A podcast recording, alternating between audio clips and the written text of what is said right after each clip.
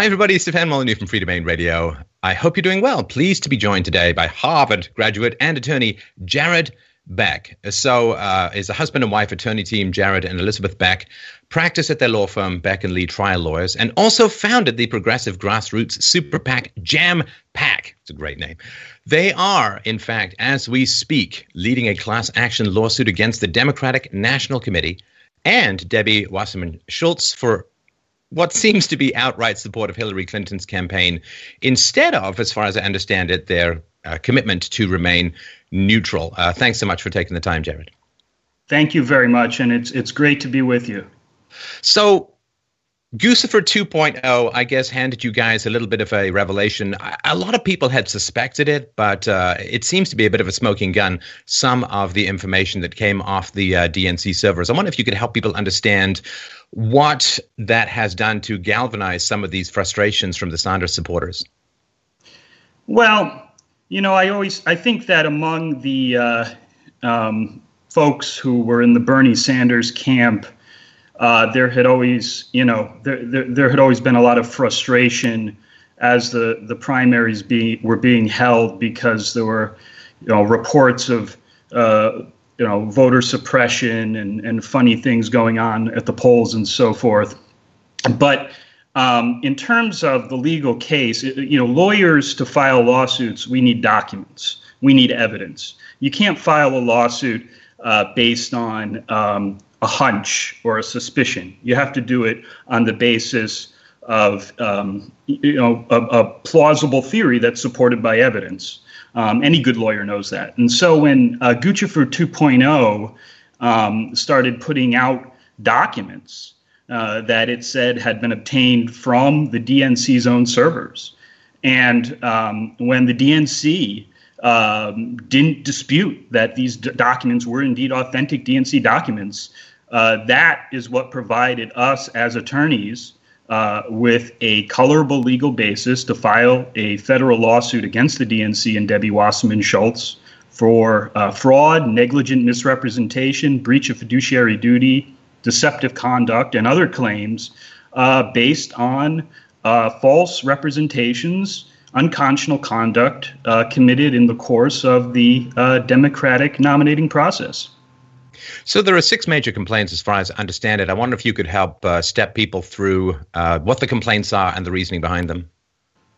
Right. So um, the DNC is a corporation, uh, and just like any other corporation, whether that's uh, Apple, IBM, Chevron, you name it, um, the civil law uh, in, uh, holds a company uh, uh, responsible, civilly liable, when it commits torts, recognized torts under the law. And so, what we've pled in this complaint are six um, separate claims that uh, set forth the elements of torts committed by the DNC and Debbie Wasserman Schultz uh, based on uh, fraudulent conduct, based on misrepresentations, based on the fact that the DNC was not following its own charter, which requires it to be impartial and neutral with respect to uh, the nominees, uh, uh the, the, the uh, candidates for the nomination.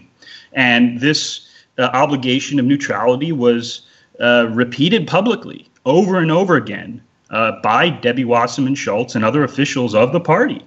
And so people contributed a lot of money to Bernie Sanders, a, a historic amount of money uh, for somebody with no uh, major super PACs uh, backing him.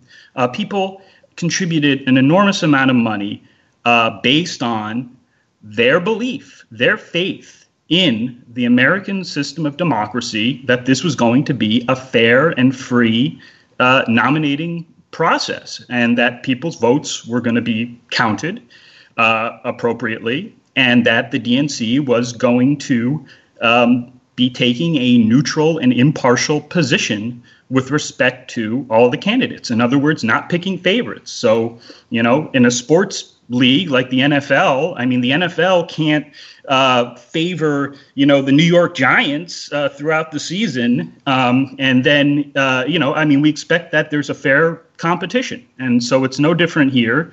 And uh, we believe we've got very, very strong, credible evidence that those representations were false. And so we've pled uh, six different claims on the basis of that theory. And I think it's very clear cut. Right. So I guess uh, as far as I understand it, you know, you, you go to eBay, you order an iPad, you just get an empty box. When they say they're going to send you an iPad, that's not a great interaction. And uh, if I understand it correctly, the argument would be something along the lines of, well, if people who were donating to Bernie Sanders had known that the DNC had their fingers on the scale, they might not have because they would have said, okay, well, what's the point? I mean, if it's not an even competition, then my money isn't going to make that much of a difference. I'd rather keep it in my wallet. Right. I mean, who who wants to contribute to a rigged process? Uh, why would you ever do that? I mean, we have we have thousands and thousands of people that have contacted us about this lawsuit, and we've got people who have volunteered and signed up to be uh, class representatives, some of whom gave thousands of dollars to Bernie Sanders. I mean, we're talking lawyers, doctors, other professionals with a lot of money who put a lot of their own, own hard-earned money because they wanted to support Bernie Sanders uh, in the in the campaign. We also have people that gave twenty-seven dollars or even less, and a lot of these people we have we have homeless people, uh, we have people who are unemployed. I mean, they were literally scraping up um, whatever they could to put it on uh, to, to, put it towards Bernie Sanders' uh, efforts and uh, uh, because they truly believed in the process. And these are people who couldn't even afford uh, to do it. So, absolutely, that's the theory. Um, it's a theory that you see over and over again in our legal system um, against you know corporations that you know engage in false advertising, which happens all the time. And so there's no uh, reason why that theory shouldn't apply to a political party or, or a, a national committee of a political party and its chairman or chairperson. Well, and of course, uh, one of the um, things is harder to quantify, of course, but I think of the people trudging up and down the streets, pounding in lawn signs, you know, handing out brochures, engaging with people. Uh, it's not just the money, uh, that's, of yeah. course, more quantifiable, but the time, the effort, the energy, and something, of course, I don't know, it's legally difficult to quantify, but enthusiasm for the democratic process. I mean, if people have been burned this badly by a rigged system, what is their level of enthusiasm right. next time? And ha- what does that cost them in terms of their feeling that they're part of a democratic process that's fair. Right. And, and that's all very true. I agree with everything uh, you've said. And I, I'd even take it a step further. I mean, um, you know, our legal system, uh, you know, quantifies legal harm. And so uh, the sheer amount of money uh, that was put into Bernie Sanders' campaign by people from all across the country, that's a huge part of this case because that's the most quantifiable aspect of the damage. But as you pointed out, there's a, a part, an aspect that can't easily be quantified. So if this conduct doesn't stop, uh, what are our elections going to look like going forward? I mean, this is, from my perspective, this is such a huge blow to our democracy. Um, such a huge blow to the confidence in our institutions that unless you have fundamental changes to the way that the Democratic Party uh, conducts its affairs, then you really don't have much of a democracy in this country. That's my opinion. And so we've not only have we asked for all the monetary relief uh, to be um, in court, but we've also asked for injunctive relief. And so, from our position, it may take um, injunctive relief of some type from the court to address um, these non quantifiable harms. But that's what injunctive relief is for. And just how people sort of understand what that term means in the moment. Yes. Yeah, so um, a court uh, sitting in equity, um, a, um, a, federal court, um, not only has the power to award damages, but it all ha- also has the power to issue injunctive relief, which is a um, you know it's it's not it goes beyond the payment of money. So a court can really uh, fashion a remedy um, you know, uh, with a great deal of flexibility depending on the circumstances. Uh, and so that's, um, you know, gives really gives our um, justice system a great deal of authority and power uh, in situations where there's a serious fraud going on and something needs to be done uh, beyond uh, the uh, compensatory aspect. Right. So they can just compel particular changes in behavior or processes in the moment, right? Exactly. Right, right. Yeah, it is it, because we, we there's so many countries around the world that we would not characterize as rig, uh, as really rigorously democratic, which claim to have elections. You know, I'm thinking of the old Stalinist thing. You know, 99% of people vote for Stalin, and the other one percent are in a gulag somewhere. So there is often this sort of appearance of choice, while there's sort of banana republic machinations occurring behind mm-hmm. the scenes. And uh, nobody's saying America's that far gone yet, but it seems like you want to try and deal with this potential issue earlier rather than later. Right. I, I, and I think that one of the things that really sets this country apart from other countries around the world is the enormous power that our two political parties have over the process itself. And so just think about this for a moment. Uh, you know, we have um, well, you know, we we have this system of government in place, which is a democratic system and we have you know all of these you know i mean we have elections and all of what you know you need to have in a democracy. But then all of the major decisions about how those elections are conducted are actually in the hands of the parties themselves. And so um, it really gives them an enormous amount of authority in our country and i believe a great responsibility. And so when they're failing in that responsibility um, something needs to be done. I mean, we're pursuing uh, the legal avenue because we have a lot of faith in our judicial system and in the great um, ability of courts to fashion remedies um, when they're called for under the circumstances. And this, of course, is one of the fascinating aspects of this very exciting election season in America that we look at sort of Trump and Bernie Sanders, which I think are two shadows cast by people's frustrations with the existing system and uh, what some people view as sort of a hydra, like the same body politic with two uh, pseudo heads that are going on. and it seems like this frustration that has, I mean, you could say polarized, but has given people interest in alternative candidates. I mean, the, the, the rise of Bernie Sanders was, was unprecedented to sort of my knowledge of, of American electoral history. And it seems like there's this process going on at the moment, which is people are frustrated with the status quo and are looking for alternatives. But the status quo is working as it generally does to maintain the status quo. And it sort of feels like this um, what what may have occurred with the with the DNC is part of that process of just right. keeping the outliers at bay and and keeping the the core system going. Yeah, I mean, this is you know those are very interesting observations, and I think they even go beyond um, you know the scope of our lawsuit um, because I I would just say as you know an observer of politics that you know it may very well be that um, the United States has outgrown the two party system. Mm. Um, issues today in today's world are just too complex uh, to uh, only provide people with a choice between two basic options. I mean, you know, if you go to Europe, you know, most of the parliamentary democracies that you see, they have numerous political parties that have to uh, uh, compete, and they form coalitions. And so, uh, you know, that's you know a you know very democratic, widespread um, uh, way of doing things that we don't do here in the United States. But maybe we should. And so maybe um, the outcome of all this uh, you know, of course, the Green Party, the Libertarian Party, they seem to be gaining unprecedented attention uh, through this election because of the frustrations that, that we're all seeing. And so maybe this is the birth of, of, of, of a new type of system for the United States that incorporates uh, more than two parties. Because, you know, personally, I think it's you know ludicrous that you would, uh, you know, entrust uh, the entirety of a democracy to, to just two parties. It seems it, it seems anti-democratic inherently to me. Well, of course, just have conversations with people about politics. You don't come across just two opinions. I mean, there's exactly. a, a, much wider uh, range than is uh, represented by the bichromatic non-rainbow right. of the American political choice, which is kind of frustrating for people who feel, okay, I got to wedge my. It's like those Japanese game shows. Where you got to wedge yourself into various shapes to get through things. It's like, how much do I have to compromise to get the little bit that I want? And that, of course, is a larger question. But I think uh, there's a lot of frustration around that as well because the two-party system is kind of in the process of being dismantled in some ways with, with Trump and with, of course, the support for Bernie Sanders that was around, I think people are straining at the bit to try and get something different, something new. Yeah, yeah, yeah.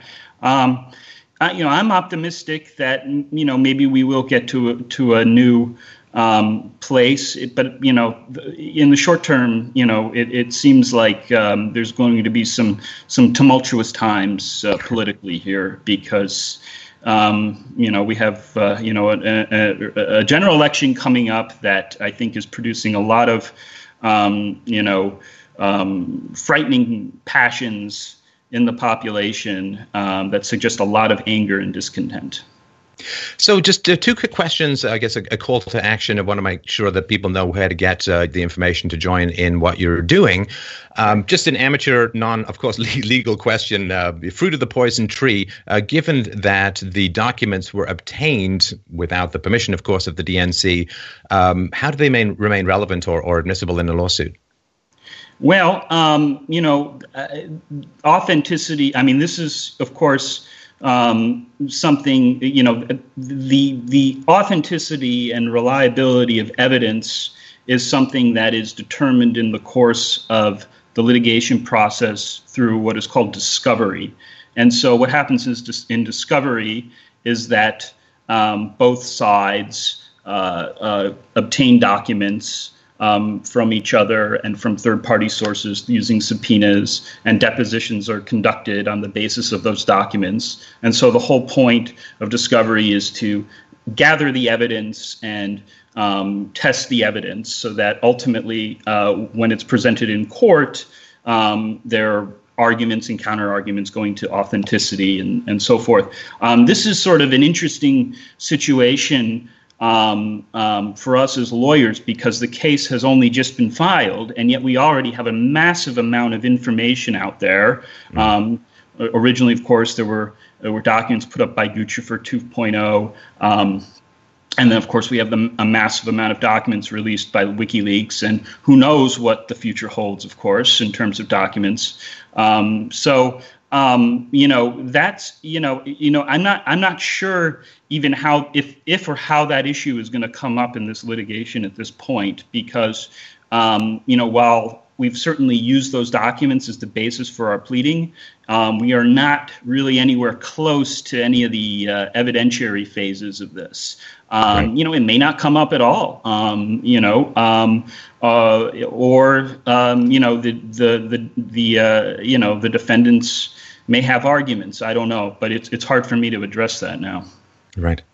Now, one of the issues uh, that you've uh, pointed out uh, is uh, negligence, right? That the DNC did not protect donor information from hackers. And the question of uh, anonymity or privacy in political support is a pretty intense one uh, these right. days. and what are the issues that you have in that area? Well, the issues are basically the same issues that come up all the time in in in um, you know class actions that are filed these days. Whenever a, uh, a, a, a, personal data is breached um, by a hacker at like a large corporation such as uh, Target. Um, it, you know, is, is a recent case. There was a big case about that, or I think there was one involving Sony um, not too long ago. But basically, a hacker gets in and steals a whole bunch of private data, and then, of course, the claim is that the company uh, failed to protect everyone's data, which, you know, in this day and age, it's a huge issue. I mean, we entrust so much of our uh, personal information and data to uh, large corporations um, that there is a duty of care that they owe us. Uh, not to uh, just leave it lying around. And of course, with the DNC, you know, not only did they, uh, you know, lose their own emails to, to uh, various um, um, actors, um, but um, they lost people's data. And so, um, you know, because, you know, when you make uh, donations, uh, to uh, a political party, you give them a lot of information with your donation, and they keep a lot of information on you because they want to keep coming back to you to get more money, uh, you know, because of, of that relationship. And so,